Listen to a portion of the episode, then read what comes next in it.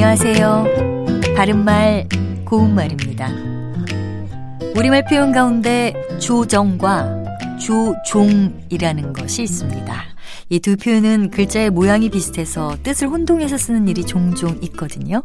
예를 들어 코인 시가 조작 등을 통해서 시세를 자기 마음대로 움직여서 시장을 어지럽게 하는 경우가 있는데 이 경우에 시세를 조정한다는 게 맞을까요? 아니면 조종한다는 게 맞을까요? 이때는 시세를 조종한다고 하는 것이 맞습니다. 조종은 잡을 조, 늘어질 종자를 쓰는 것으로 기본 의미는 비행기나 선박, 자동차 같은 것의 기계를 다루어 부림입니다. 그런데 앞서 말씀드린 내용과 관련해서는 다른 사람을 자기 마음대로 다루어 부림을 뜻합니다. 그는 남의 조종을 받는 허수아비에 불과했다. 또는 그는 상부의 조종을 당했을 뿐 실제로 아는 것은 거의 없다처럼 쓸 수 있겠지요.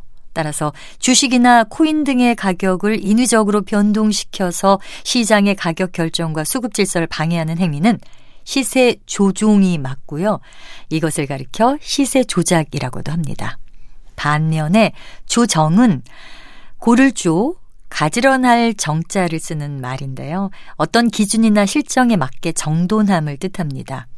회사의 구조 조정이라든지 선거구 조정 또는 시인의 버스 노선의 조정과 같은 것을 예로 들 수 있습니다. 바른말 고운말 아나운서 변희영이었습니다.